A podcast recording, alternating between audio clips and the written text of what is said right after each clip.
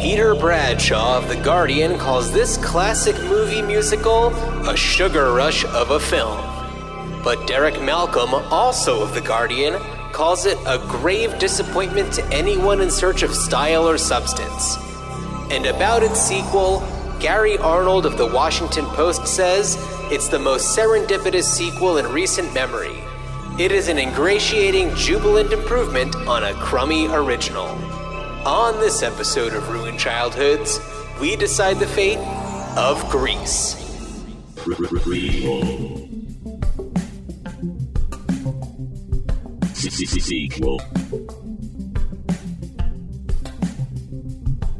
re reboot. Which one will it be?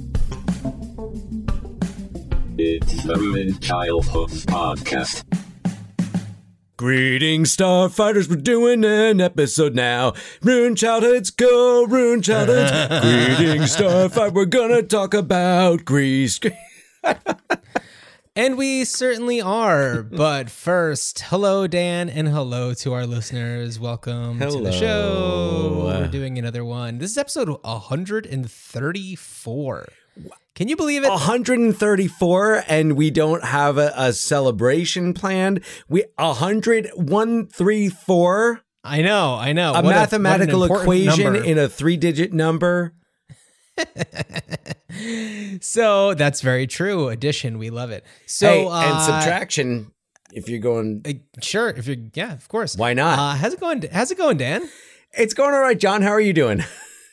I'm doing well. I uh, I watched a uh, fantastic movie last night that is currently playing in theaters called The Eyes of Tammy Faye.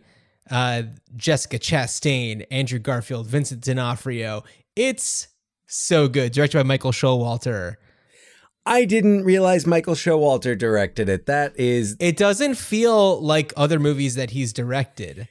No, it kind of has the like it almost I don't I I guess it, it just from the little bit of like trailers that I've seen for it like I I think the movie it recalls the most for me is probably like The People versus Larry Flynt just like from looking at it and looking at like the costumes and the depictions. I've heard it compared to like a Christian, uh like a, a a televangelist Boogie Nights, which yes, it totally works. That works. it looks Uh, you know it's great. It's it's really it's really wonderful. It's very moving. I mean, when there's a movie about you know Jim and Tammy Faye Bakker, and the real villain is not them. It's you know Jerry Falwell, which Right. is not a surprise. But like you know when when you're rooting for them, you know that the movie has done a good job of uh of setting them up. Yeah. So I wonder if it was like, how do we make the, them sympathetic? It's like, well, we'll throw, we'll introduce Jerry it, Falwell. It does a really good job. I know, I know. And Vincent D'Onofrio plays Jerry Falwell, and he's Oh. Jerry Falwell Senior, I should say. Yeah. and he's so good. He's so good. Yeah, I'm really um, excited about it. I, Vincent I, D'Onofrio. I'm a big fan of Jessica Chastain's work. She's great. Yeah. she's so good. I really think I just thought this was great casting. It looks like Andrew Garfield does. he does a he does a good job. Yeah. So, all right, yeah, cool. So the eyes of Tammy Faye. All right, so get get Yeah. you know, it, or you know, if you, if you feel comfortable, if you if you feel safe, Yes, go to a theater. I did not. I I had a screener link to it, um, which is how I watched it, and the uh, I'm actually going to see a movie tomorrow in a theater that requires vaccinations, and I'm going to see uh, Shang Chi, and um, I feel like it's been out long enough that I'm not worried about the theater filling up or anything. Going with some friends, we're sharing a babysitter, and uh, yeah, uh, if we get there and it like feels uncomfortable, which I don't suspect it will, we're going to a theater that's you know a much smaller boutique movie theater yeah. that I don't suspect is going to be you know loosey goosey with the rules. You're not going to the multiplex at the mall. No, No. not at all. Yeah. Not at all. So, Dan, I wanted to talk about one more thing from our episode on being there. Mm. And this is something that, if you remember, this moment we stopped recording, I was like, ah, I've got one more thing. I quickly wrote it down.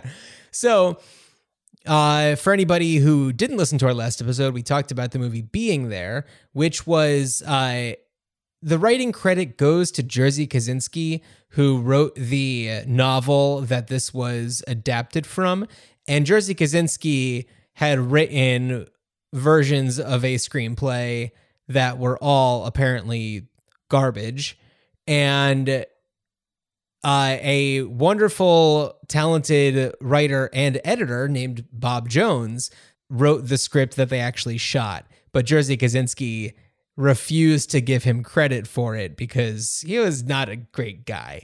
And uh, Bob Jones, who wrote the fantastic script for the movie Being There, turns out is the father of uh, Leslie Jones? a Leslie Jones, the editor. Is that Her name is Leslie Jones. okay? All right.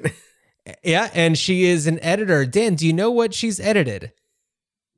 No, go ahead and tell me. I'm not going to look it up. Okay. Uh, so she's worked with Paul Thomas Anderson a lot, did Inherent Vice, The Master, uh, Punch Drunk Love.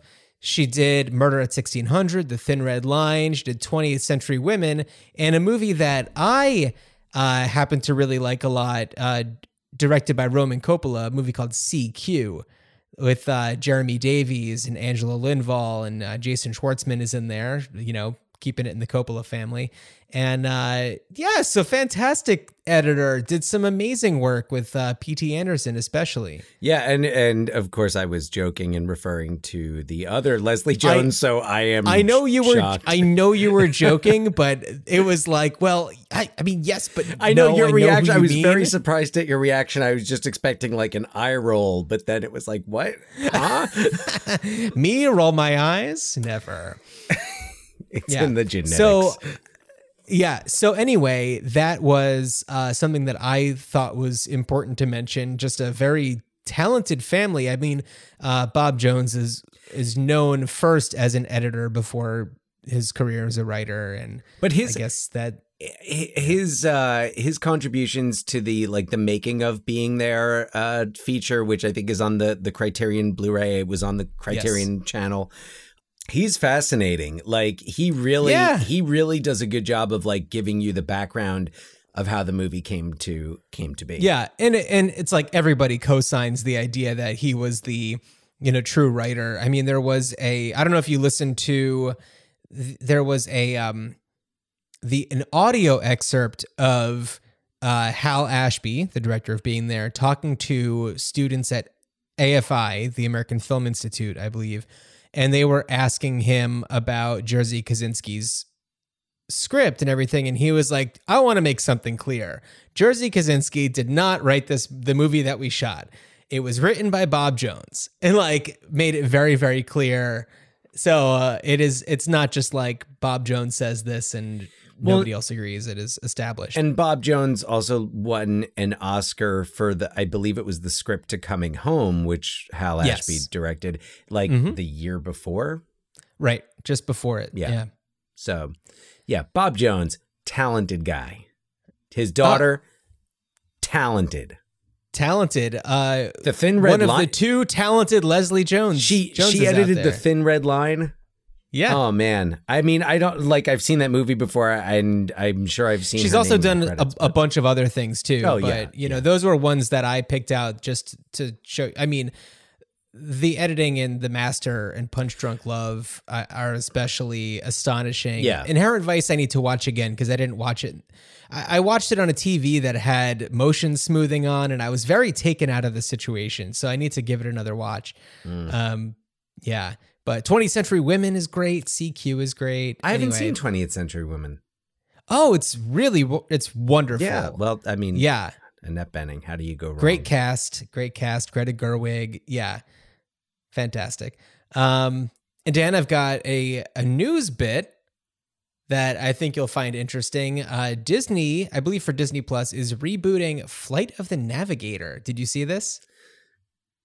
No, I don't believe I have seen it, but I just had a moment where with all of the like Disney Plus is rebooting, is, like Paramount Plus is rebooting, I just Yeah. I had a moment of wait, did I see that? And I was thinking, I was like scrolling in my mind through all of like the announced Disney Plus reboots of like Willow and what like Yeah, Sister yeah. Act and Right. Yeah. Well, this one, um, it's you know, there's been talk about it being rebooted for a long time, and uh, Bryce Dallas Howard is going to be uh, directing it. And Dan, do you know who directed the original? uh did Randall Kleiser direct the original? Randall Kleiser, director of Grease, directed the original. Yeah, okay. That is right. All right. Nice. I remember I I mean seeing that a long time ago. Flight of the Well, Navigator. W- So Dan, I'm I'm wondering, were you able to pull out the director's name because I told you earlier that before we started recording that my news bit would tie into Grease? yes, I Okay, okay. I, I, I think I, I think without that I, I don't know if I would have gotten there so so quickly or at all. there you go. fact. So There you go. who also So directed my- Big Top Pee Wee? So we we've we've discussed his work before.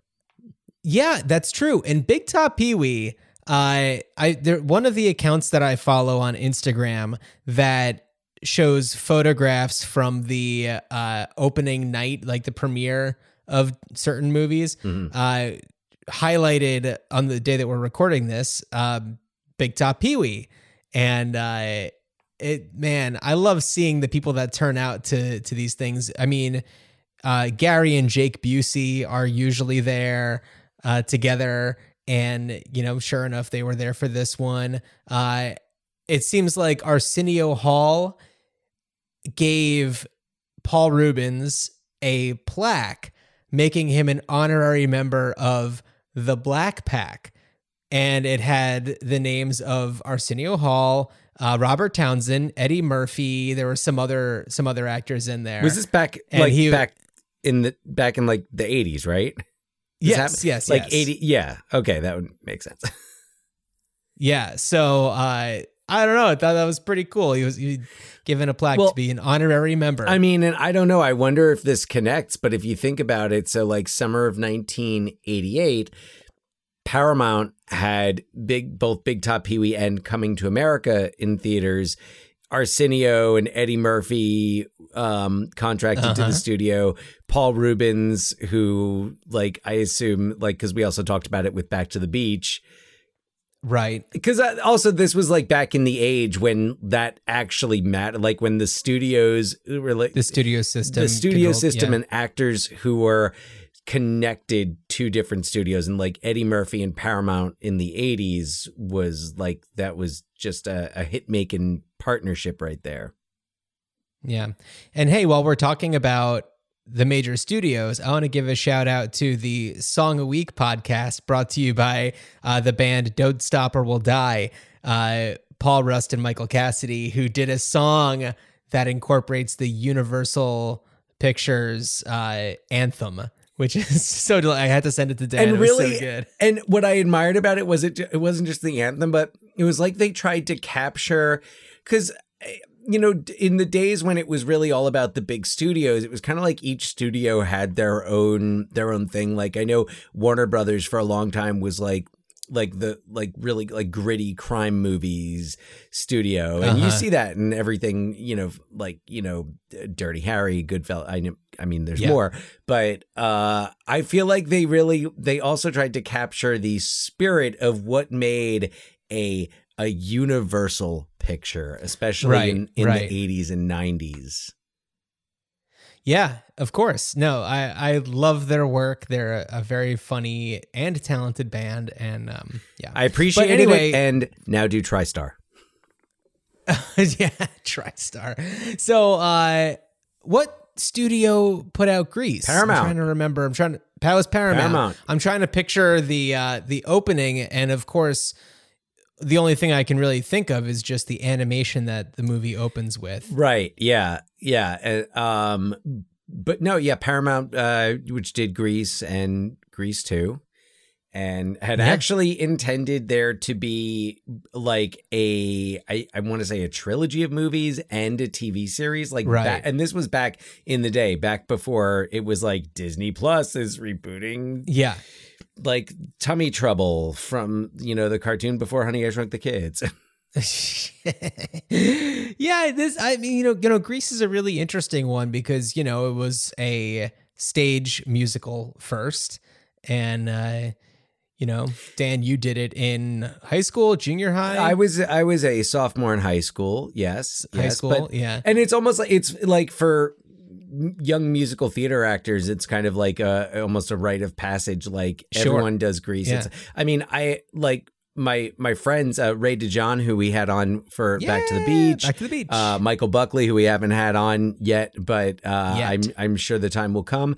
Uh, you know, like they did professional productions of Grease. Ray uh, toured with it was Cindy Williams, Shirley from Oh, Laverne yeah. and Shirley, and and from Yeah. American Graffiti played uh, Miss Lynch, who in the movie is Miss Ah. McGee. And uh, I think the big ragu from Laverne and Shirley was Sure. Eddie Mekka played. I I think he played Vince Fontaine in it. The uh, gotcha. the DJ. National Bandstand. yeah, yeah. host. Um, and in fact, I I remember. Uh, I think it was when when Ray did the production.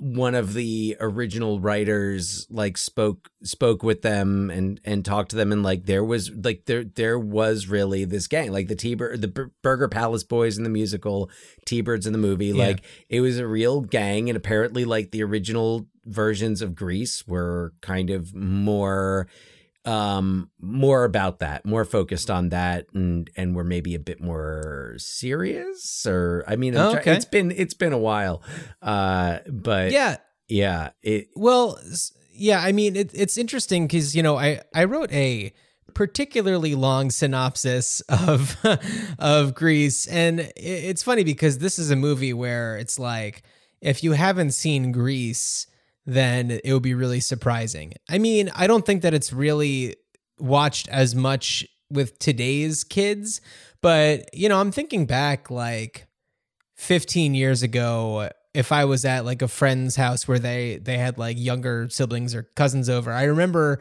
hearing the kids like singing the songs and like doing karaoke to like and it's just like very jarring because these songs are not for children. No no no especially not the like the original versions of them like there are toned down versions but Well, I'm talking about the movie version. yeah yeah no even the movie versions are yeah are not as not Yeah. quite as as toned down um and but and and you know i think it's we, our discussion will get to like why grease might not be as popular cho- uh, as popular a choice these days in living rooms around america but Yeah, we'll yeah. we'll get there i think we should uh we should get into the synopsizing Sure. All right. Well, buckle up, Dan. If you have a drink, now's a good time to, uh, you know, grab that and relax a little bit because this isn't going to be a long one. This is more of a like a play by play. I didn't include everything because, you know, you have to draw the line somewhere. But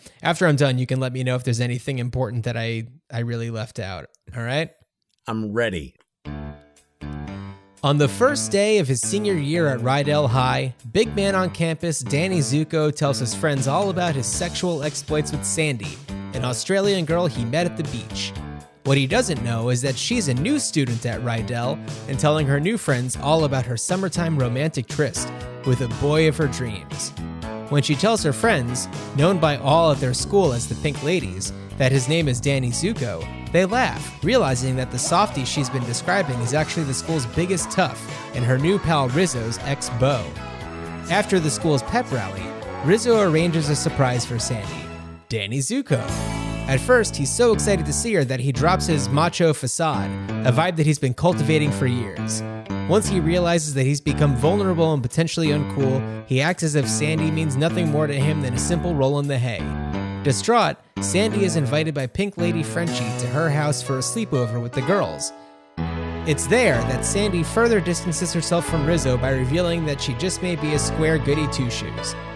After a failed ear piercing attempt from Frenchie, who is dropping out of high school to pursue her beauty school dreams, Sandy spends some time healing in the ensuite banjo. Meanwhile, Rizzo sings a song with Frenchie, Marty, and Jan all about how prim, proper, and pathetic Sandy. When Sandy walks in on them, she's super bummed and storms out. Not only does she find out that her dream guy is a phony, but her new friends aren't necessarily what's best for her. This is when Danny and his pals, the T-Birds, roll up. Rizzo pops out and takes off with Kenickie, the car-owning T-Bird, and second banana to Danny.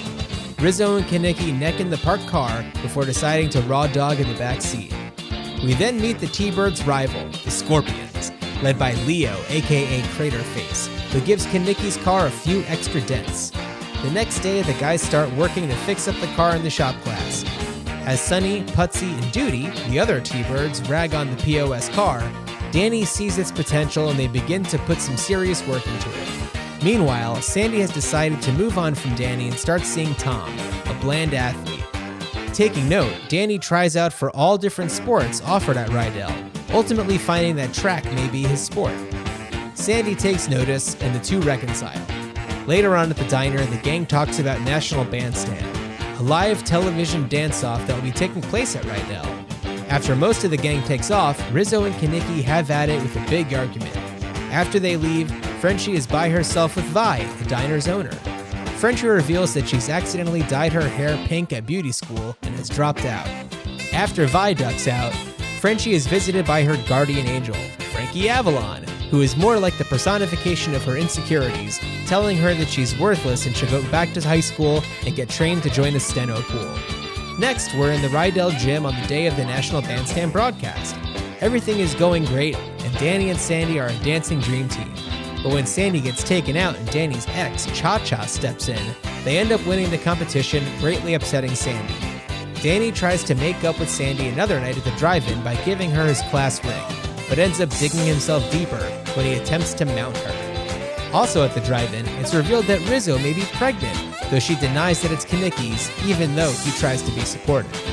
Another day, the guys reveal that they finished the car that Kenickie intends to race against Craterface at something called Thunder Road. Danny and Kenickie have a nice moment of friendship. At Thunder Road, Marty attempts to pass on a lucky penny, but ends up getting Kenickie bonked in the head, meaning that Danny has to race against Craterface. Despite dirty moves from the Scorpions, Danny heroically outperforms him and wins the race and Craterface's pink slip.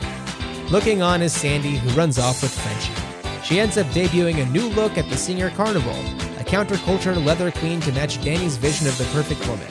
Meanwhile, he's wearing a Letterman sweater since he secretly ran varsity track in an attempt to match Sandy's ideal for a perfect man.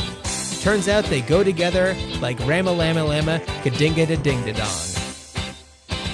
All right, Dan. Can I breathe now? Well, you did. No, I'm just kidding. I want to point out I got through all of that without flubbing any words. No, that was really and, and I mean, yeah, there there's a lot going on, but yeah, I guess there's a lot going on in this movie, and there's some others. You know, there are other little tiny subplots, but nothing worth. There's so yeah, there's a lot going on here. Wait, did you mention And- the, the flying car at the end, or was I? no, just I didn't mention the about it? flying car Okay. at the end because it's it's it's almost just like let's just edit that out Well, because that makes yeah. so it's so the music At the end, What? the two of them go into the dream sequence version of the car and fly away. Right, right, right. I mean, well, the, so the the stage musical is uh, set up kind of in the context of a of a high school reunion, and that's the opening. Oh. Yeah, the opening scene is uh, you know in the show. It's it's the reunion. It's the excuse me. I think like twenty. 20 year or maybe like 15 year reunion or something. I'm trying to think. Okay.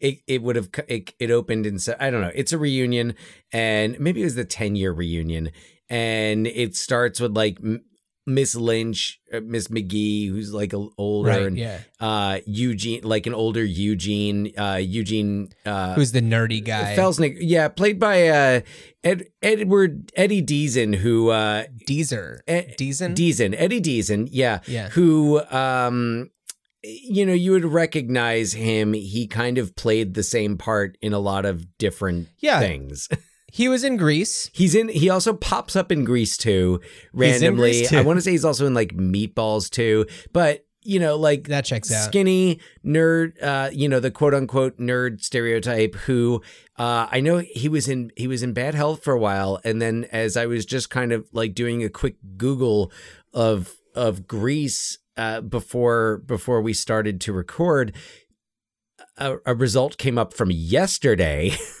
Whoa. that um, Eddie Deezen was arrested after th- it says uh, re- he reportedly became disorderly at a restaurant and threw items, including food, at sheriff's deputies. And this was Oh, in uh, La- Laval, Maryland. And he was that he was yelling loudly. He was disturbing customers, and they tried to get him out. And then like he wouldn't leave. And I don't think this. I I mean, I like read over it a few times just to see. There's nothing mentioned about like if if masks had anything to do with this. I, that's the first thing I thought of is if he was anti-mask and I, I mean, yeah, no, because that's that's usually you know where these stories these days. But I think you know Eddie Deezen has just had like a just a rough time since you know Yeah. the early '80s. And I like Ah, I know a guy. few years ago there was I think like a GoFundMe out there to help him with some type of treatment. I don't know if it was like substance abuse Oh. treatment or or what it was, but yeah. So that uh, yeah. So anyway, um, back to the story. The the mu- so the musical opens with this uh like So a reunion? yeah, and they sing the school anthem, the Rydell School, um, Gotcha. you know, and then it kicks into the opening number, which takes us back to the 50s because they start by singing like the straight up like Rydell High anthem, and then it's the it's the parody version of it. Like I saw a dead skunk on the highway, and I was going crazy from Okay. the smell. Cause when the wind was blowing my way, it smelled just like the halls of old Rydell. And I, Oh yeah, I boy, don't know how I remember that, but uh, you do. What was the role that you played in the play? okay. So I played a part I that is not in the movie. Um, the the role I played was Roger. Roger was one of the and in the movie or sorry in the show the it's not the T Birds it's the Burger Palace Boys and the Yeah. members of the Burger Burger Palace Boys are it's Danny Kenickie. Sonny, Roger, and Doody. Doody, who you know supposedly Gotcha. looks like Howdy Doody, and in which Got in the movie I think it's Putsy. Putsy. They add yeah. Putsy, and I think Putsy's kind of more like Doody, and then Roger's kind of characteristics get split between Sonny and Doody in the in the movie gotcha, Gotcha. because Roger is the mooning king of Rydell High. ah, got he, it. Yeah, shows his ass to everybody, and um, like even mooned the. Well, she's not the principal in the show. She's like the math teacher or something, or English teacher, um, Miss Lynch. So, and he, Well, if uh, if the the play is anything like Grease two, then teachers just kind of teach every class, and uh, you know, you you get set up that they teach one thing, but then they're teaching another class. Anyway, Doesn't matter. Go on. uh, yeah, we'll get to Grease two. Um, so. Yeah, so Roger, I don't know why Roger didn't make it into the movie. I've never seen any any like mention of it. It might just be because like that was basically his whole character was built around mooning people.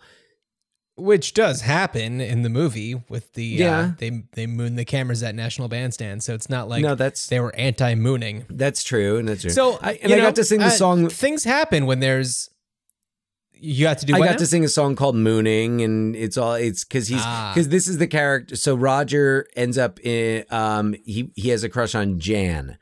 Jan, Oh, okay. the one who does like the is the Buck Bucky Beaver, like brush up, brush up, Right. brush. Right, that's Jan. So so uh they end up they have a duet uh, called "Mooning," and it's really nice. And they go to Mhm. the dance together, and um but yeah, and then he gets his pants pulled down uh, during, you know, so that was like my big, uh, you know, my big moment on the Your big the high moment. school stage in tenth grade was uh Yeah. was getting pantsed. Um, I had like three pairs of underwear on. yeah, right. Yeah, no, it was it was So like, so talking a bit about about the movie, Dan, this came out, you were a baby. Um it came out before I was born. Do you remember watching this when you were a little kid? I must have seen it on VHS at some point. Um, I I mean, I know I had seen it by the time I had auditioned for the show.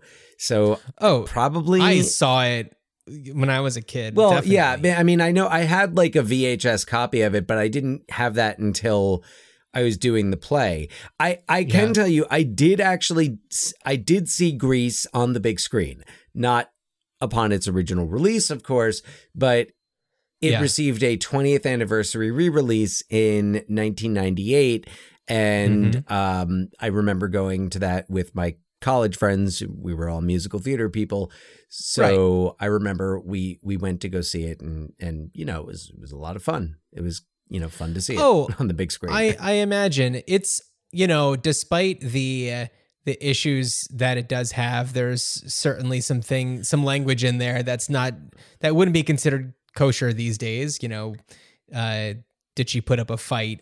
Those types. oh, of I thought you were thinking of like it's a real pussy wagon when they're singing Grease Lightning. No, that would Did they sing that? That in- would still fly today, Yeah. just not for children. Oh, that's true. Yeah, yeah. yeah. Um, only in a Quentin I- Tarantino movie. Yeah. Oh, for sure. Yeah. So I think that um, you know, the the music in it is so good. The plot is very basic and it's a little like uh he's not really changed so much for her, but she's changed a lot for him. And yeah, there's just some like, eh, not really the best message. Well, But uh, it's a lot of fun. The music is great. the mu- yeah, the music is really good. Um, I, I mean, some of the songs like you know, Grease Lightning is a showstopper. Summer Lovin', d- despite the Oh, yeah. but it's also it's so this is where it's kind of it's tricky uh kind of negotiating the very outdated messages of it but also thinking like it is set in 1959 yes. and 58, I think. 58 59 and like these were the norms and these were the things Oh. that were done and it Yeah, was for sure. you know But if you're making a movie about something now, you don't necessarily have to include every little thing that was a norm well it's a about about a, in a period. it depends on the movie. So, I mean, I think kind of that's where I land is a musical comedy that takes it lightly and it's just like, oh, look at that. He's hiding under the bleachers staring up their skirts and they have Right. no idea. Like it's it's hard to laugh at that and just say, "Oh, that sunny boys will be boys, boys. will be boys." Right. It's, it's so it it's kind of like it's the context and it's almost like Grease. I feel like Grease works better in that respect when paired with Grease 2. I agree. I think that these two movies work so well and I hadn't seen Grease 2 until just now. And I've heard for such a long time how, you know, it's it's a cult favorite for a lot of people. And I just it just never happened that I had an opportunity to watch it. So I'm glad that we gave ourselves the opportunity now. Um and one thing that I'll say while we're just still talking about Grease 1 is that I find different about Grease 2 with a, with a few exceptions is that the songs in the first Grease push the story forward a lot in ways that Grease 2 didn't. Grease 2, I mean aside from like Cool Rider, uh a lot of the songs, you know, like reproduction and stuff like that were just in there to be fun and funny. And and just Really- innuendo, just it's just like oh, yeah. musical. Well, here, are we going to get into Grease? are we to get into Grease too? Well, let's do yeah, Okay. let's do the Grease 2 one. Um okay, this one's a lot shorter. Sandy's cousin goes to Rydell and is instantly taken with Stephanie, an uber popular pink lady who used to go out with T-Bird leader Johnny. In an effort to try to get Stephanie back, Johnny attempts to make her jealous by dating Paulette, another pink lady. Michael attempts to ask out Stephanie, but she's only interested in cool riding motorcycle hunks. Michael saves up money to buy a motorcycle by writing essays for the T Birds and manages to resurrect an old cruddy bike from the dead and learn to not only ride, but become the best biker in town. After he rolls in and saves the T Birds and the Pink Ladies from the Scorpions, hiding all the while behind biker goggles, Michael in disguise wins the heart of Stephanie. Meanwhile, Michael, as Michael, gets closer to Stephanie, but she admits that she's obsessed with the cool rider. Later, after a massive chase, Michael in disguise is presumed dead as he flies off into a ravine. But after he returns at the senior luau and jumps his bike over the pool, he reveals his true self to Stephanie and the whole world. They make out ASMR style, and Johnny gives him a T Bird jacket, fully embracing Michael as one of their own. Oh, yeah, and Frenchie is back on her bullshit for some reason. Making a very brief appearance. Yeah. She's back yeah. in school to like learn chemistry. It was so weird. Uh, anyway, that's what I got. So yeah, and and uh, and Michael is played by Maxwell Caulfield, who uh, I know best as I, I mean, come on, it's Rex It's Rex Manning. Manning Day. It's Rex Manning, baby. Come on. Uh, yeah, and it's so funny because I was like, why does he look so familiar? And then as soon as I looked him up, I was like, oh, it's Rex Manning. Yeah. Perfect. Yeah. We, Yeah. yeah. Another another like movie that was not a huge box office hit, but definitely gained a cult following. Empire Records. Yeah, it's you know, it's a really fun movie and uh, I'm talking about Empire Yeah, Records. yeah. It's a really fun movie and and definitely is like a time capsule, you know. Definitely. It is Yeah. That's what that movie is for. It's just like, hey, oh, do you want to know what like this time was like for this subsection of people? this is it. This is it. Abs- absolutely. Um, So so yeah, I mean, Grease 2 it definitely has some catchy funny songs, but they don't drive the the plot forward as much as Grease 1. Oh no, no, and and all right, we'll, we'll get we'll get to the songs in, in a minute because so I Right. I have given I I really kind of went in on Grease too. I did a deep dive. Oh. I I well because. I, I've had a busy couple of weeks and I knew I, I felt comfortable with my memory of the original Grease ha- being so Yeah. familiar with it that I felt like, you know, yes, I could talk about that. So I said, I'm like, all right, I'm going to devote any of my watch time to to Grease 2, which I wasn't as like I'm pretty sure I never watched the whole thing beginning to end and had only seen bits and pieces of it. Like, Yeah. you know, Cool Rider reproduction score tonight. Let's do it for our country. All of the Right. just like let's let's just s- sexual innuendos Pure innuendo. set to music. Right. And Grease 2, when you are watching it in the with the perspective of thinking like, all right, well, Grease 1, it's very mu- it- it's got that like, you know, submit women are are submissive and are kind of the property Yeah. of the guys. And then Grease 2 shows and it's it, it there's that transition in Grease 2 and it's Yeah. and and it's like I mean, it's not like a 180 degree turn, but you can definitely see the difference between the 50s and the 60s. Right. Takes place in 61. Yeah. So, Yeah. and also important to note, directed by female director Patricia Birch, Right. uh, choreographer of the of the stage show and on the original movie. Um, Yeah. And she directed the film and i don't I, I don't know how much her direction had to do with the you know Yeah. more equitable treatment in this Right, but right, like right. when you look at so like in the original grease you go to a song like summer nights and it's like the girls are all about the the romance and it's very Yeah. much and and the guys are all just like you know did you get very far and they're Right. really into the sex whereas in Grease too it, it is equal like when they sing reproduction the girls are just as into Oh, it as yeah. whenever it's those big group numbers the big like you know let's Yeah. score tonight it's very equitable in terms of that um not not so much i think let's do it for our country is where we have yeah That's a problematic one. Yep. Uh, that's that one's extremely problematic. It is very date rapey.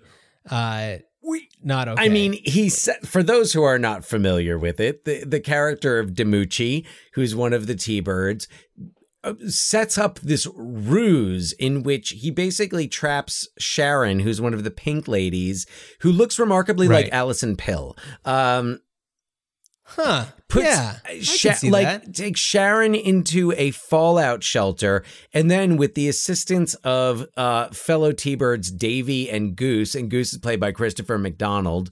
Um, yeah, he is. and uh, Shooter. Shooter McGavin. Uh, and they convince Right. So her. they're playing They're convincing Yeah. her that there's been a nuclear attack. They play an air raid, raid siren outside the door of the Yeah. fallout shelter, and then DiMucci eh, is t- like with this big lie telling her like well it's like come on we have to repopulate the united states like we Well, I think he's also saying it would be a shame if we died. oh right right right yes yeah Yeah. yeah and he's but he's Which he's is- talking about how it's it's patriotic and he and yeah and he's Yeah. really like it, and she is clearly not 100% into this like she is very Yeah. she's she's given a lot of signs here that uh that this is not okay and that one that number is it was yeah. it's problematic That was not good. But Yeah. yeah Right. Another thing that I got to give Grease 2 credit for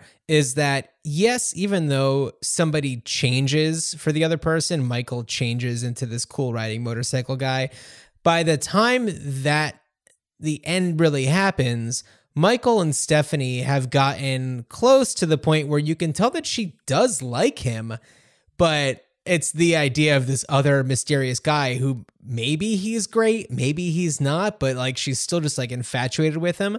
So she does still like the actual Michael. yeah It's just that she's so intrigued by this other mysterious guy, which is right also him. and which i get the sense like when she says i want a cool rider it's like when she sings that song it it's totally like she is Great song. calling her shots and she's Yeah. al- i feel like she's also kind of saying like she wants an eat because she's a cool rider yeah. so it's um Michelle Pfeiffer oh my is god michelle Pfeiffer. so amazing in this movie. so good She's so great. I mean, she was a complete unknown, gets this role in this movie, and I've watched some uh, interviews with her talking about it, and she's like, "It is makes no sense to me that I was cast in this, uh, not because she didn't want the job, but because she thought that she totally borked the you know the casting call, and uh, yeah, she gets plucked in this, and then the next year she's in Scarface. yeah Jeez, yeah what a career! What a career oh start! i mean yeah i a big fan of michelle Pfeiffer. And I just watched her in uh, the the movie French Exit, which is I think streaming on Starz right now, Mm-hmm. And she's incredible in that. I mean, she's in the Ant the Ant Man and the Wasp, um, and I know she's going to be in the next one too. She's awesome. She's so Yeah. good. Yeah. Uh so and then it's uh so so Stephanie is definitely her own woman. Like she really like she starts the movie despite like Johnny Zuccarelli. Pl- Also, Oh. she has a job. yes. At her father's garage. She works. Yeah. she- yeah, she's a mechanic. Um Sorry, you're talking about yeah. Johnny. So Adrian Zmed, um, who looks like a sexy Jay Baruchel. Um Oh, jeez, he is no Danny Zuko. He's no Danny Zuko. I do I I like him, but it's you definitely get the sense that like he is just this kind of like oblivious like he's holding on he is clutching on to the like the rules of the old days where if you're a pink Oh, lady yeah. you're with a t-bird and and he's Yeah. like stephanie you're my girl and like stephanie is just like bro how many times do i have to tell you like we're done and it's like two-thirds of the way into the movie he's like so look i've pathetic. decided we're done and meanwhile every time she More than two thirds. Every time she rebuffs his advances, he just turns around and blatantly is like, "Hey, Paulette, my clear second choice, who's like slutty, uh, and and uh, played by Lorna Luft, by the way, yeah. um, daughter of Julie And- Judy and- Garland. Right. And when you say slutty, you know, she she dresses provocatively, but Right. she clearly wants to be with Johnny. No, it's not I- like she's known for sleeping around. No, I think I, I think I might have used, used air quotes just now, which were not seen by anyone potentially. I, c- because they're I, not podcast. I did friendly. them outside of the frame of my webcam, so you didn't even see them. So they were truly pointless. But yeah, It was a long quote. No. You had to put them all the way to the side. exactly, exactly. and Paulette, she even stands up for herself. And when it, when Yeah, it's like she's great. when when when he's eventually like, you know, oh man, all right, Stephanie shot me down again. Well, Paulette, and she's just like, no, no, I'm not putting up with this anymore. She's like, you got to respect me. So uh, we've got a lot of uh maturity. We have uh who is it? Like one of the, I think it's like Sharon's younger sister, played by Pamela Adlon. Dolores. Yeah, Dolores. Pam Adlon. Yes, Dolores is awesome. She's so good. She just pops in every now and then to be like, "Hey, I'm a precocious little kid," and uh, yeah, uh, the the whole thing that she's got going on with Michael is just really funny and and pretty sweet. Yeah. I wish there was more of it. I I read somewhere that she had gotten injured or something and couldn't be in Yeah. more of the movie. Yeah. So here's talk just talking about the difference between Grease 1 and Grease 2 a little bit. I, I and we're going to still keep on going and talking about this. I know that you want to talk about more, but one of the things that I liked a lot more about the first Grease and this might have just this might have been a directing thing um and I don't know if uh, the director of Grease 2 had done any other directing prior to this or if this was her first. But yeah, you kind of have a maybe not look I, on your face. I'm pretty sure So- it was her first. Yeah. Yeah. And so I think that this might just be something that comes with more experience. But, you know, the first Grease has a lot more nuance when it comes to the actors. Uh, you know, Danny and Kenickie, they definitely have more moments where they. Uh, you can you can tell that there's more acting going on that they've maybe had more time to develop their characters Well, whereas Grease 2 felt a little bit more rushed. Well, their their characters had been developed for years because the musical. Well, they oh, they yeah, also. I. I think Jeff Conaway played Danny in the musical on Broadway. Yeah. Uh, so like they were familiar. And also, John Travolta had been nominated for an Academy Award for Saturday Yeah. Night Fever the previous year. So you you have m- probably more experienced, more conditioned actors well, who also know the characters better. that's that's true and i know that also like jeff Conaway um pour one out did an amazing job of like developing the characters a little bit more like I watched an interview where he was talking about how the scene where he and uh, John Travolta have their like, you know, will you be my, you know, second in command, and uh, and they have like a little hug moment, Yeah. and even though there's a little bit of gay panic in there, uh, it's you know that's that goes with the, the the, era and everything, Yeah. and the, yeah, exactly. Um, just need to you know note it when I see it, and uh, but that was something that he had suggested that they put in, and I think that it's an awesome moment because it shows them being more vulnerable with each other and just like showing their true friendship that you don't get with Grease 2, where, you know, the T Birds are less, you know, real people and more like cartoon characters.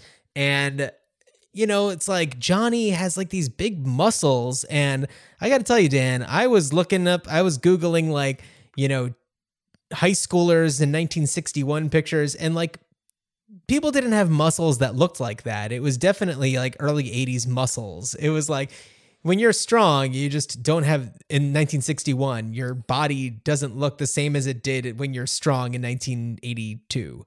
So I, I, I don't know. I thought that that was like, it took me out of it a little bit. They definitely just seemed like a little bit more over the top silly, whereas the T Birds in Grease 1, you know, they were funny and they were goofy, but they were like realistic and they were definitely like, it, you know, they modeling behavior after Three Stooges and stuff like that. But in Grease 2, they're just really zany, over the top people. Although it, period. I, it's funny though that you mentioned that because uh, something I was thinking while watching Grease 2 was that a lot of the like the gang warfare stuff with the Thunderbirds actually like there seemed to be a bit more danger like especially when like when the T-Birds are chasing after uh you know quote unquote cool rider Michael Oh, yeah. and like Stephanie is like they're going to kill him they're going to kill him in fact in fact there's a brief part of the movie where everyone is like they he is presumed He's dead. presumed dead, though. Though you Yeah. wouldn't know it by the goings on at the school because they're still like, "Well, shoot, we've got a graduation luau to have."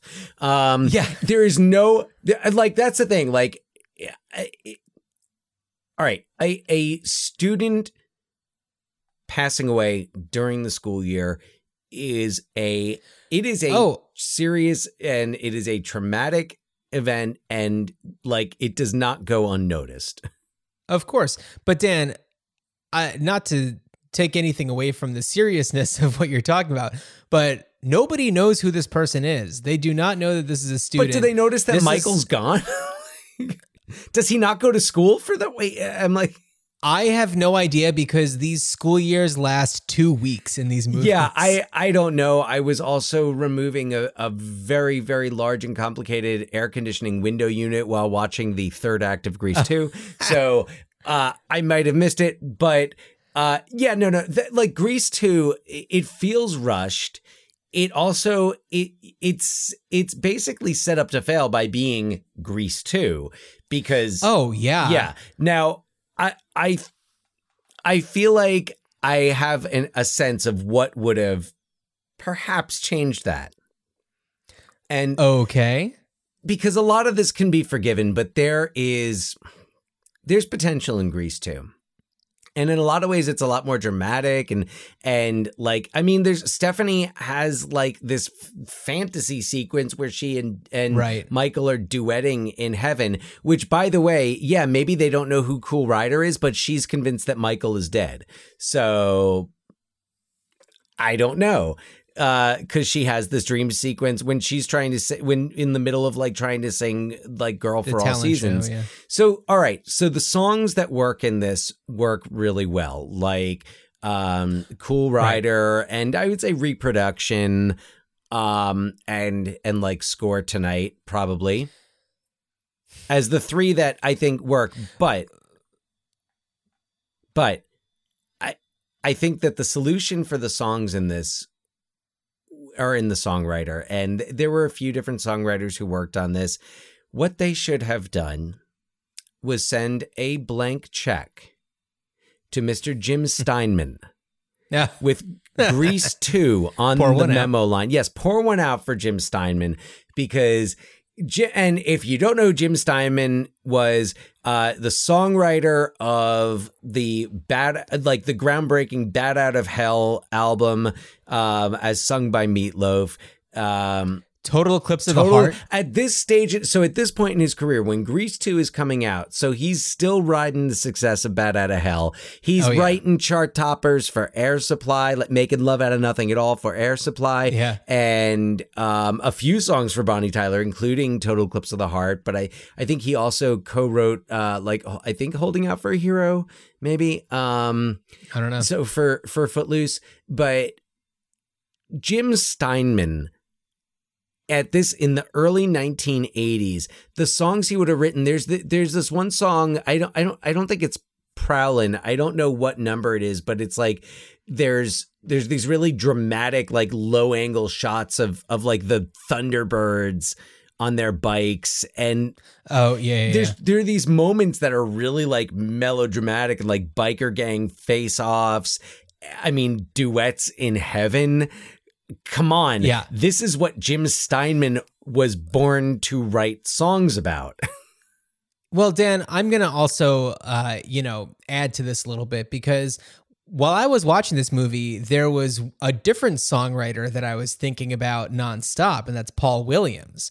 Because I was thinking about Phantom of the Paradise, which has a very similar feel to this, very over the top. The, you know, the motorcycle helmets and the goggles just made me think about, you know, the the look of that movie. Yeah. And of course, there is, uh, and you watched it more recently than I did, but there's the band that's in um, Phantom of the Paradise that, uh, yeah, I can't remember the name of the band, but Yeah. you know, it was there's a lot about it that I I was reminded of, and I haven't seen that movie in like 15 years, but I was just reminded so much of Phantom of the Paradise while watching Grease 2, and I was like, oh man, Paul Williams would have written some great songs for Paul this. Williams songs would have been better than what we had, but for the, to do something to do for it to be Grease 2 but not just kind of exist as like the kind of like unwanted rehash of of Grease that that just doesn't live up A I feel like a Jim Steinman Grease 2 would have just been like, wow, this is not Grease. Like Grease was Right. fun 50s revival summer lovin'. This is like fucking opera. Well, it would it would look like and- the Bat Out of Hell video, you know, just like Probably. motorcycles and or bat a lot or bat out of hell the musical. It it exists. right. so Yeah. Yeah, so that's that was kind of where I was like, it was almost like every song that just felt like like filler, which is pretty much e- every song other than the ones I mentioned. Uh, Yeah, well, I, I just want to ta- talk about a couple of those other All right. songs because we're going to score tonight, which is they're singing it while they're bowling. Uh, it has nothing to do with the plot of the movie. And I was thinking about songs in the first Grease, and it's like, all right, well, Grease Lightning is a great song, but does it really have to do a lot with the movie? And then it's like, well, yeah, because then there's going to be a big, you know, car, you know, uh, drag race that goes on in, it. And it has a lot to do with building this car that you see them you see them coming back to it. The bowling stuff doesn't really come back at all. Like No. it has nothing to do no with anything. And uh reproduction it's not like there's a storyline that's got anything to do with reproduction. It's just there to have a funny song with a ton of innuendo in it. And uh yeah do do it for our country. Is that what the other one's called? Yes, yeah i mean that one it's it's a if you just take it at face value a clever song uh but it really doesn't do anything in terms of pushing the story forward. And in in the first grease you do have music that just works well, th- they And, develop, uh, they develop, yeah. they develop characters. I, I mean, in, in the first Grease, there are worse things I could do.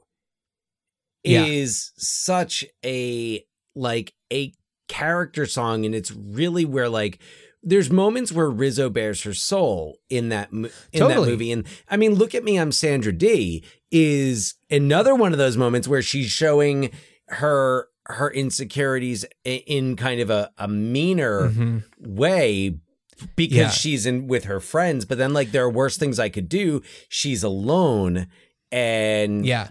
Well, Yeah. I'd, I'd also say that everything, every song that Rizzo is a part of shows, you know, more depth to her character. In Summer Lovin', she's the cynical one. she's You know, the only one who doesn't do the choreography dating. Right. Yeah. She's kind of just like chiming in with like a, a witty because he sounds like a then. drag Yeah, I know. Stockard Uh, channing i mean Stockard Channing's so good. And I had no Yeah. idea that that her name is an amalgam of so Stockard Channing, her name her her birth name was Susan Stockard. She married somebody whose last name was Channing when she was like super young and decided to make her stage name her last her original last name and his last name so Stockard Channing. So you know yeah, she have I thought that that was kind of interesting. you know talk about someone whose memoir i'd read oh my god, yes. Yeah. Uh, I I loved her on The Good Wife. Uh, I don't know what she's been up to lately. She's so good. oh yeah yeah yeah. she's And what a and what a role for her. She just like was that character. Despite being like twice good. the age of the character or Uh, i you don't know, know, how well it I- didn't matter it didn't matter It didn't matter. I totally yet it's so clear that they're ex- they're they're elderly people playing teenagers, but that didn't really bother me. Uh just because it the movie is such a I don't know, an outlier of a movie in the first it's a place. musical it's like you're already like in its nature it is you know you're suspending disbelief because people break out into song and choreography the Right. choreography part being much less believable than the song i actually i mean like breaking into song just randomly happens Yeah. plenty uh Well, Dan, you know, you work at a high school. Yes. I mean, how frequently do they do school-wide flash mobs? Um. Well, we not we didn't have one this week. Once a week? We didn't have one this week. No. Well, yeah, I mean, I think it's like third week of the month. Um second week is fire like when we do fire drills. And I think it's the third third week of the month. Um usually between second and third period because that's when it's extended passing. Uh Yeah. so no, I would love I I I would love for that to happen, but it's like you're much more likely like you are definitely likely to like walk through the halls of high school and just hear someone like singing. Chances are they have their headphones on and don't realize that other people Right. can hear them, but Yeah. I mean, I don't know. I sometimes like will I just like kind of start singing in the middle of whatever I'm saying. Uh in in class. Yeah. If I notice them drifting, I'll just, you know, add a little music. so uh yeah, I don't know, Dan. Uh what were your just overall impressions of of Grease 2? What were the things that you liked about it? What were the things that you hated about it? Well, I I liked the attitude of it. I liked the the change of it. I liked the I liked the sense of more danger from the gangs in it. Yeah. Which That's for sure. yeah, I, I despite the cartoonishness of the T-Birds, there were definitely the moments of like, oh, there's really like a a like a gang like a turf war here. Yeah. I, I mean, we don't get enough of that, but uh you know, I I liked I liked that. I liked I, I mean, love Michelle Pfeiffer. Um I So and good. also like man, Connie Stevens, especially after recently watching Right. We didn't talk about Connie yeah, Stevens. uh, another. Yeah, there we go. So we had Frankie Avalon in the original Grease, and then uh, Connie Yeah. Stevens, Get your cast of Back to the Beach. and all- and and references to Annette Funicello in the original Grease. in the original one in Look at Me, I'm Sandra Dee. Well, so oh, no, not look at me. I- I, it's where the guys are talking like no one. Kenickie has a line about like no one's Oh, jugs are like yes. Annette's. Right. Yeah, That's true. Well, That's and true. which in true. the in the musical, there's a whole scene where they talk. There's a part where they talk about like going over to like Doody's house and watching the Mickey Mouse Club because like Oh, yeah. the A and the E on Annette's sweater are like out to here. Oh. Oh, geez. So, right, Connie Stevens, who is the like, you know, the hot teacher, and when she's introduced, and this is going back to something I was talking about before, she's introduced as the music appreciation teacher, but then somehow she's in a class with Stephanie where she has a paper about Shakespeare. She's teaching English. Yeah, yeah. Which, yeah, so it's like, all right, so teachers don't really.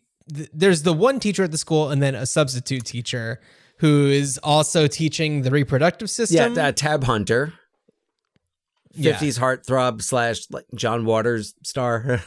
Tab Hunter. Um, Right. Now, John, I, I have to tell you, as a high school teacher, mm-hmm.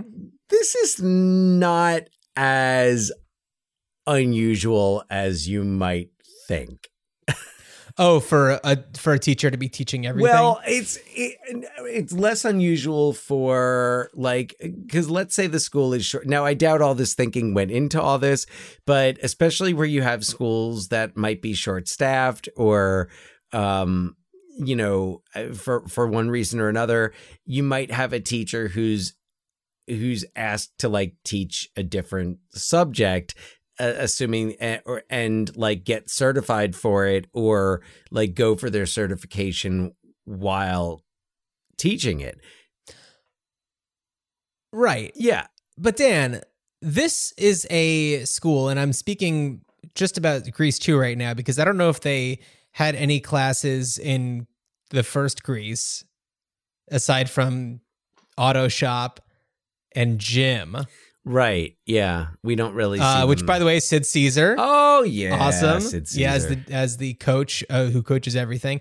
But anyway, uh, you know, it really seems like the only the only staff of the high school is uh, Miss what's her name? The miss mcgee the the principal Miss McGee, her uh, Blanche, her like assistant, and then Connie Stevens and the substitute, and then the guy who's like got PTSD or something. right which i think he's in the first one i'm i'm almost certain he's in the it's first so hard one. to remember. yeah yeah. but yeah. So, no, but it's, like they're to they're always together, and uh, there seems to be no other faculty there aside from Sid Caesar. Uh, well, I mean, they wouldn't be able to get through a musical number if there was any faculty there because the faculty would be like, doing? Like fifth period started five Yeah. minutes ago. Get to class.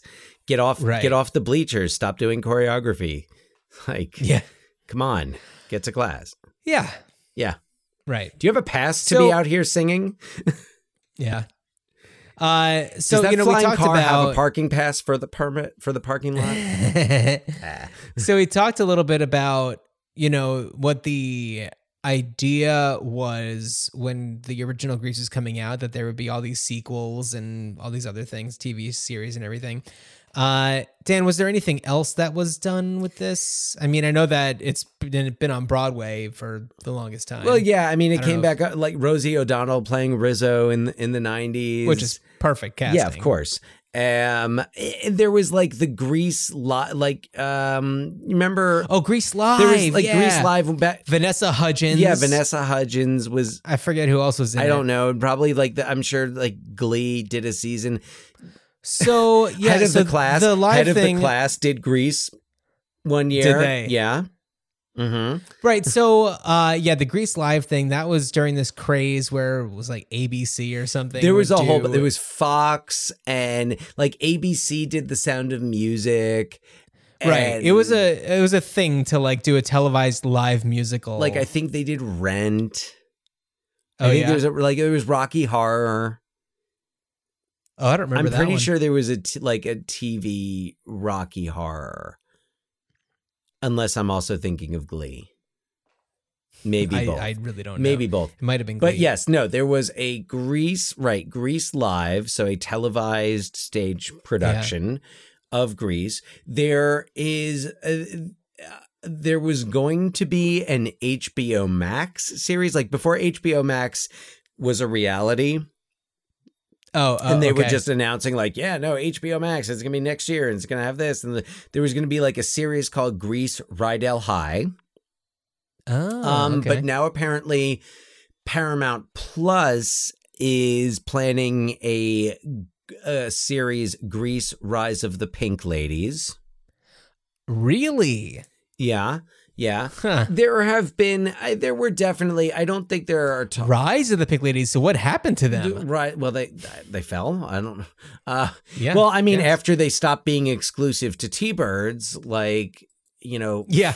what's the point right so uh there's i know there was there were talks of of like additional sequels for a while where you know like uh uh D- Danny and Sandy would come back. Oh yeah. Oh and and Paramount Plus. Oh yeah, they were also producing they were the Paramount Plus was going to do a series but then also a prequel called Summer Lovin' and yeah, that is like supposedly in development. Um, there was a television series inspired by the film that was produced um in Venezuela. Huh. Yeah, yeah. Interesting. Um, and let me see what else. Yeah, so like Grease, Rydell High. Oh, and then yeah, Grease. Oh yeah, Grease, Rydell High became Grease, Rise of the Pink Ladies, and that it. will supposedly be on Paramount Plus. But who knows? yeah. Who knows? Who knows? So, John, I'm gonna I want to ask Yeah. you first. Okay. Uh okay, so this is one that I was originally writing as a like a joke idea and then I was actually kind of getting into it Mhm. and I was just like, "Oh, maybe I'll, I'll just and I literally just like deleted the word like fake from my I, where I wrote idea. So, I this is Stephanie uh now in the year 2000 and she's grieving the death of her husband, Michael, who died in a motorcycle accident. And looking back on her life, she blames herself for making Michael feel like he needed to change for her. And she returns to Rydell to find the latest generation of pink ladies to give them some advice. She finds that high school girls are way more independent. By the way, this is the year 2000. I mentioned that earlier. So it's, you know, I like Grease 2 was filmed in 81 or 82, but took place in 61. So it's the 20 years, you know, looking back. And uh, yeah, so she finds that high school girls are are way more independent and that the dynamics are way different.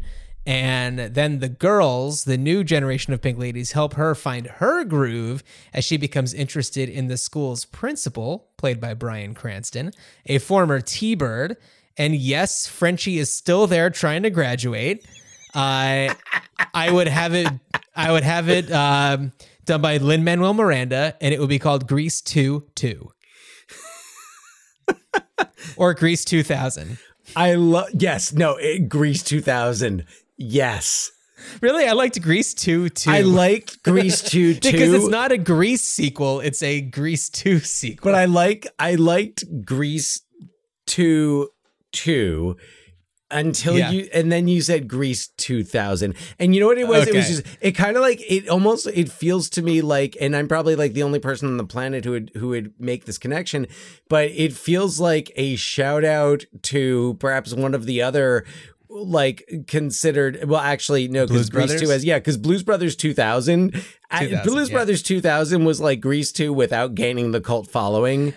Yeah, yeah, yeah, so yeah. I was like, wouldn't that be hilarious to call it Grease too? And it also makes me think of like that part in Spaceballs where they talk about Rocky Five thousand. Five thousand, yeah. So Grease, two thousand. So I graduated high school in two thousand one. I imagine that Lin Manuel Miranda. I think he and I are around the same age. So I know that he has an idea of what teenagers were like in the year two thousand, and uh, I I don't know. Like I'm thinking back to like when I was in high school. Grease two K. Grease 2K, yeah, G2K. And uh well that's it'll be Grease 2000 but everyone will call it G2K. Everyone. And uh yeah, so you know, I'm just thinking back to like when I was in high school and you know Dan, you were just a, a few years out of high school by this point. You were substitute teaching in the year 2000, so you certainly remember what people in high school were like then. And uh it's certainly not the way that it is now with the way that you know depending on where in america you live i'm sure that it's very very different.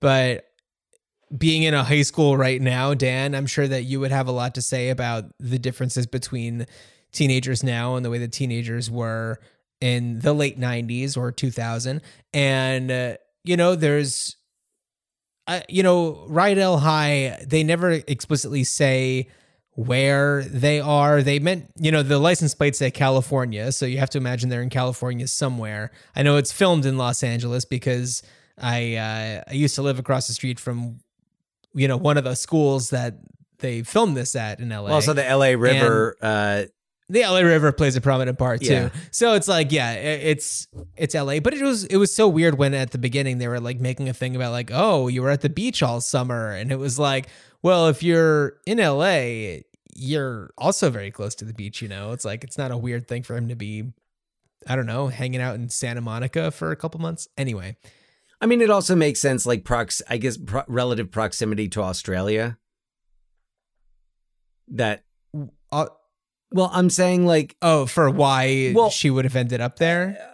I mean, y- yeah, I guess it's slightly more. I don't know. It's probably it really makes no difference if you're flying from Australia to the United States. What what's the difference Yeah. between California and Ohio? You know, There you go. uh, Yeah. a few hours at that Right. point. It's a drop in the so bucket. so anyway that that's what i had um and dan before i ask you what you had as an idea i do want to give a shout out you know we hadn't really talked too much about olivia newton john who was excellent in grease of course iconic as sandy. And uh you know she after grease became really you know she was a, a, a star before this you know with she had a great music career. But after this is when she started doing more provocative kind of albums Let's and Get album covers Physical. and stuff. Well let's get physical i wanted to mention was the uh the inspiration for our mother's business's name let's get personal where she personalized uh gifts for uh for kids Wait, I never knew that. she can write us and correct me if I'm wrong, but I'm pretty sure that she told me that it was a play that Let's Get Personal was a play on Let's Get Physical. Oh wow. I am so Yeah. sad that there were So shout any- out to our mother for uh, the the Olivia Newton John inspiration for her uh, her home business. I wish there were some like early 80s era TV commercials. Uh, it's so sad to me that there were not. so uh, Dan, what you got? Well, okay. You you're gonna go Grease 2000. I'm gonna go Grease 3000 because what's Oh. more fun than going into the past? going into the fucking future. And Grease Lightning is like a spaceship, and it takes place in space. And I mean, it's basically the same plot, but no, I I don't know. I thought of that after you said Grease 2000. Oh, I was gonna say it's like, was- oh, are Sandy and Danny still in Grease Lightning, like floating through space, like solving Yeah. crimes and stuff? yeah. Yeah. No, this is where they got. I mean, we're just going to use old digital footage of Travolta and Olivia Newton-John, and you know, hey, whatever. No, I had not. I I had not. There's so many different things that have been done with Grease. Right. This this is a tough one to do. So, I, so what I was thinking, and I, I actually, I, I, I kind of, I'm, I, I slipped a little bit earlier, um, and started to to reference this. But I was thinking, so one of the things I've always thought was, um, you know, if I ever had the opportunity, if I ever was to direct Grease, I would want to make it like a little grittier, a little darker, Huh. and you know, I mean, we're like we were saying, the songs are pretty dirty. Like there's Yeah. a lot of like, you know, I'll be getting lots of tit and grease lightning and the chicks will Right. cream and all that. And it's like so I I would want to uh I I feel like a remake that that like plays it more realist the plays it i guess maybe more realistically and maybe incorporates the idea of the of it starting with the reunion and not to get too like Peggy Sue got married about it, but Uh, uh-huh. it would be really interesting. It, it's Great just movie. like that would be a great setup for it.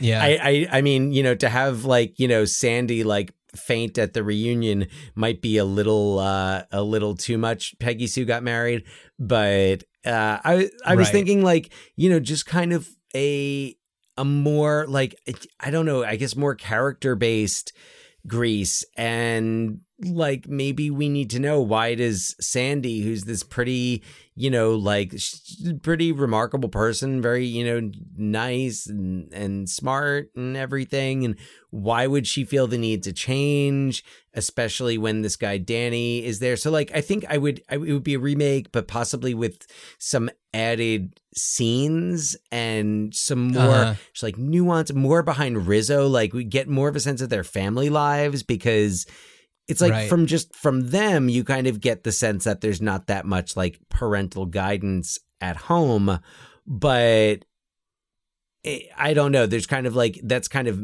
it's kind of mixed. It feels mixed in the movie. And you know what? I- I I know you know he's he's gonna be he's probably retiring from filmmaking, um, but man, Quentin Tarantino has never made a musical, and Quentin Tarantino, like you know, definitely has a passion for this type of of culture, and you know, the Yeah. leather jackets. The I mean, like John Travolta in Pulp Fiction.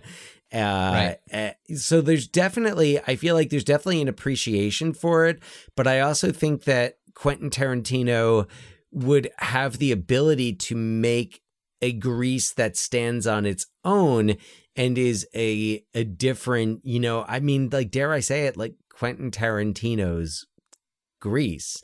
I mean, I'm sure there are other filmmakers that would make a really good that would do a really good remake of Grease, but I think you know everything with each movie he does, he makes such interesting choices and right. and eh, like character is something that's really strong in his movies. Yeah. And you know, the original Grease movie plot wise is very, very thin.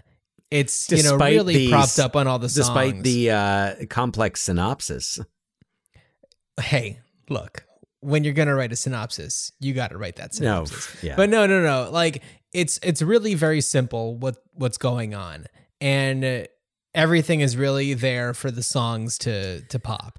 And uh, yeah, I, I think that if you if you strip it down a little bit and build it from scratch, then you're like Grease Lightning. Then it's gonna you're gonna get something a lot more interesting. right. And yeah, And I, I also feel like he's someone who could take these songs, which at least from the original Grease are, you know, the classics. I feel like Yeah. he could take that songs and those songs and also without rewriting them, without really changing them, like Grease Lightning is still gonna be great, but like reinvent them and just like uh, show higher stakes, dig in a little bit more to that gang rivalry. yeah, So really, like, not just maybe not just remake Grease, but um, I mean, I guess remake. Yeah, remake it like a remake. Yeah, Yeah. that's what. Not like a remake, just a remake. Yeah, uh, there's there's one other thing that I was thinking about, and I wasn't sure if I was gonna bring it up because I know that I tend to have ideas like this a lot, and I certainly don't want to make light of segregation and the ways that there you know people of color and black people are represented in uh, the late 50s but you know you i think that the only people of color in this movie are like i think there might be somebody in Sha Na Na that's playing at the uh you know the national bandstand but like Yeah. what's going on across the street from Rydell High and like what's the story of like what's going on uh, nearby and there could be a whole other movie of like what's happening during this like school year with somebody who isn't white. And maybe like you hear them uh, like you can hear people singing uh, summer lovin' from across the street. And uh, you know they're in their world of privilege. And then you get you know a completely different story happening nearby.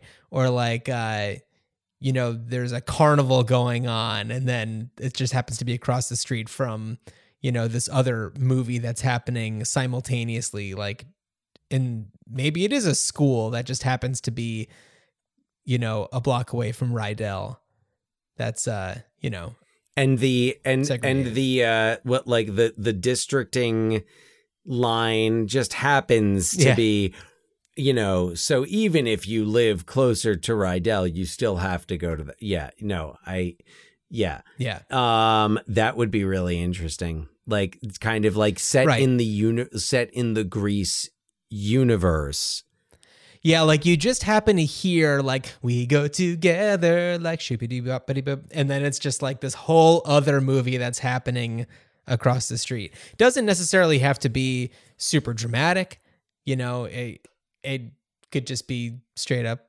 satirical, but I don't know. I yeah, I mean that would be that would be interesting. Yeah, that would be. I, I think you know In the ma- right hands, that could be It makes me think of the new reboot of the Wonder Years, which is showing the Right. perspective of a black family at the same yeah. time. And I don't know that much about it, so like I don't know if it takes no, place I've in the only same. just like seen a little it feels bit. like it. I It feels like it doesn't take place in like the same town or like the same universe like this would, but that it's kind of like the all right. That was the version for like you know this middle class white family, and now we're seeing the this time period through the perspective of um a black teenager, the same Yeah. age as which is Fred awesome. Savage's character. Yeah. Yeah. no, no. I'm actually I'm I'm really interested in that. Of all the Yeah. of all of like the new the reboots because there's like a new like Doogie Howser, um, which I Uh-huh. think uh, she's uh, it, it might be Hawaiian. I think. Um, Okay. I, I feel like it was something. Yeah, it was something like like that. Uh, but the, yeah, there's a new Doogie, Doogie Howser, and um, the but the new Wonder Years definitely sounds interesting. I think there's going to be a new, there might be a new head of the class. I think HBO Max might have Oh, been, really? might have been rebooting that because I know HBO Max has the show Head of the Class on. which I used Oh, to I used to love that show. I have not come back to rewatch it because I'm afraid it won't age well. I haven't watched too much of it. Oh yeah, totally. I loved it, and they did the musicals. They they they did. Uh, I mean, like I remember those episodes really well. Like when they did Grease, they did Hair, and there Mm. was the teacher that I think was like Elaine Stritch who played the teacher whose son was killed in Vietnam, so she was like really offended by Hair. Oh, they did Little Shop of Horrors, and Dennis Blunden got to be the was like the plant. Uh, no, I yeah, I, Oh, wow. I I, I mean, mm, I'm trying to remember if they did any other. I don't know. Listen, if you if you can remember whether or not head of the class did any other uh, at Fillmore High, if they did any other musicals other than Grease, Hair, and um, uh, Little Shop of Horrors, email us ruinedchildhoodspod at gmail.com. Yeah, uh, we also have a link tree with all of our social media and our TeePublic store and stuff like that. Um, I, I'm feeling I'm jonesing to make some more merch, even though uh, you know we still have so much on there. I, I don't know. I feel like making more. Yeah, I don't know. Yeah, we got to get back on that. The holidays are coming up, so you know, get for the Oscar Isaac fan in in your life, for the Yeah. Jesse Plemons fan in your life, uh, the Timothy Olyphant fan in your life. Oh, yeah. it's probably me or John uh, or me and John. Yeah. So Right. uh, Yeah, check that out. And Dan, what are we going to be doing on our next episode? So for our next movie, we are going to be we're going to be going back to 1986, and we're heading to San Francisco's Chinatown to catch up with John Carpenter and Kurt Russell and Kim Cattrall and James Hong and Big Trouble in Little China. We're getting on the I old Jack Burton Express, baby. I'm so excited. I'm so excited. Well, Dan, before we get onto the Jack Burton Express, I uh, I want to wish while you are on a uh, your your journey into the stars and Grease Lightning a very very good journey. Good journey.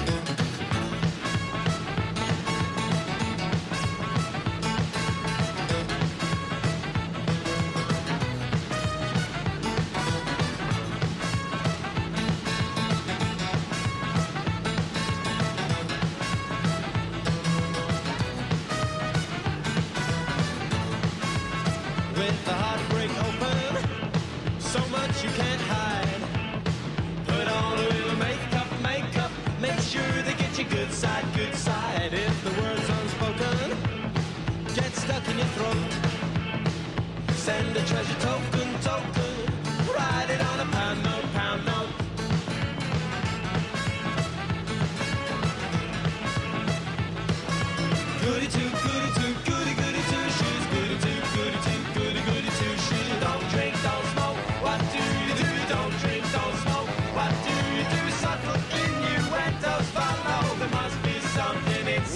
Follow fashion. That'd be a joke. You know we're gonna set them, set them, so everyone can take note, take note. When they saw you kneeling, cry words that you mean. Opening the eyeballs, eyeballs, pretending that you're Al Green.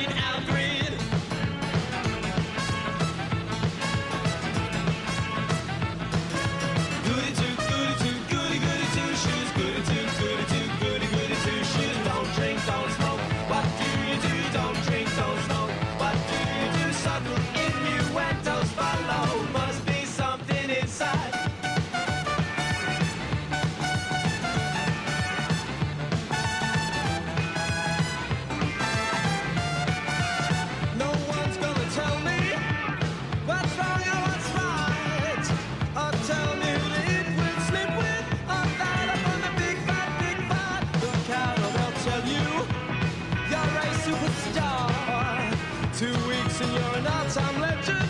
I think the gone much too far. If the word's gets stuck in. Send treasure token, token.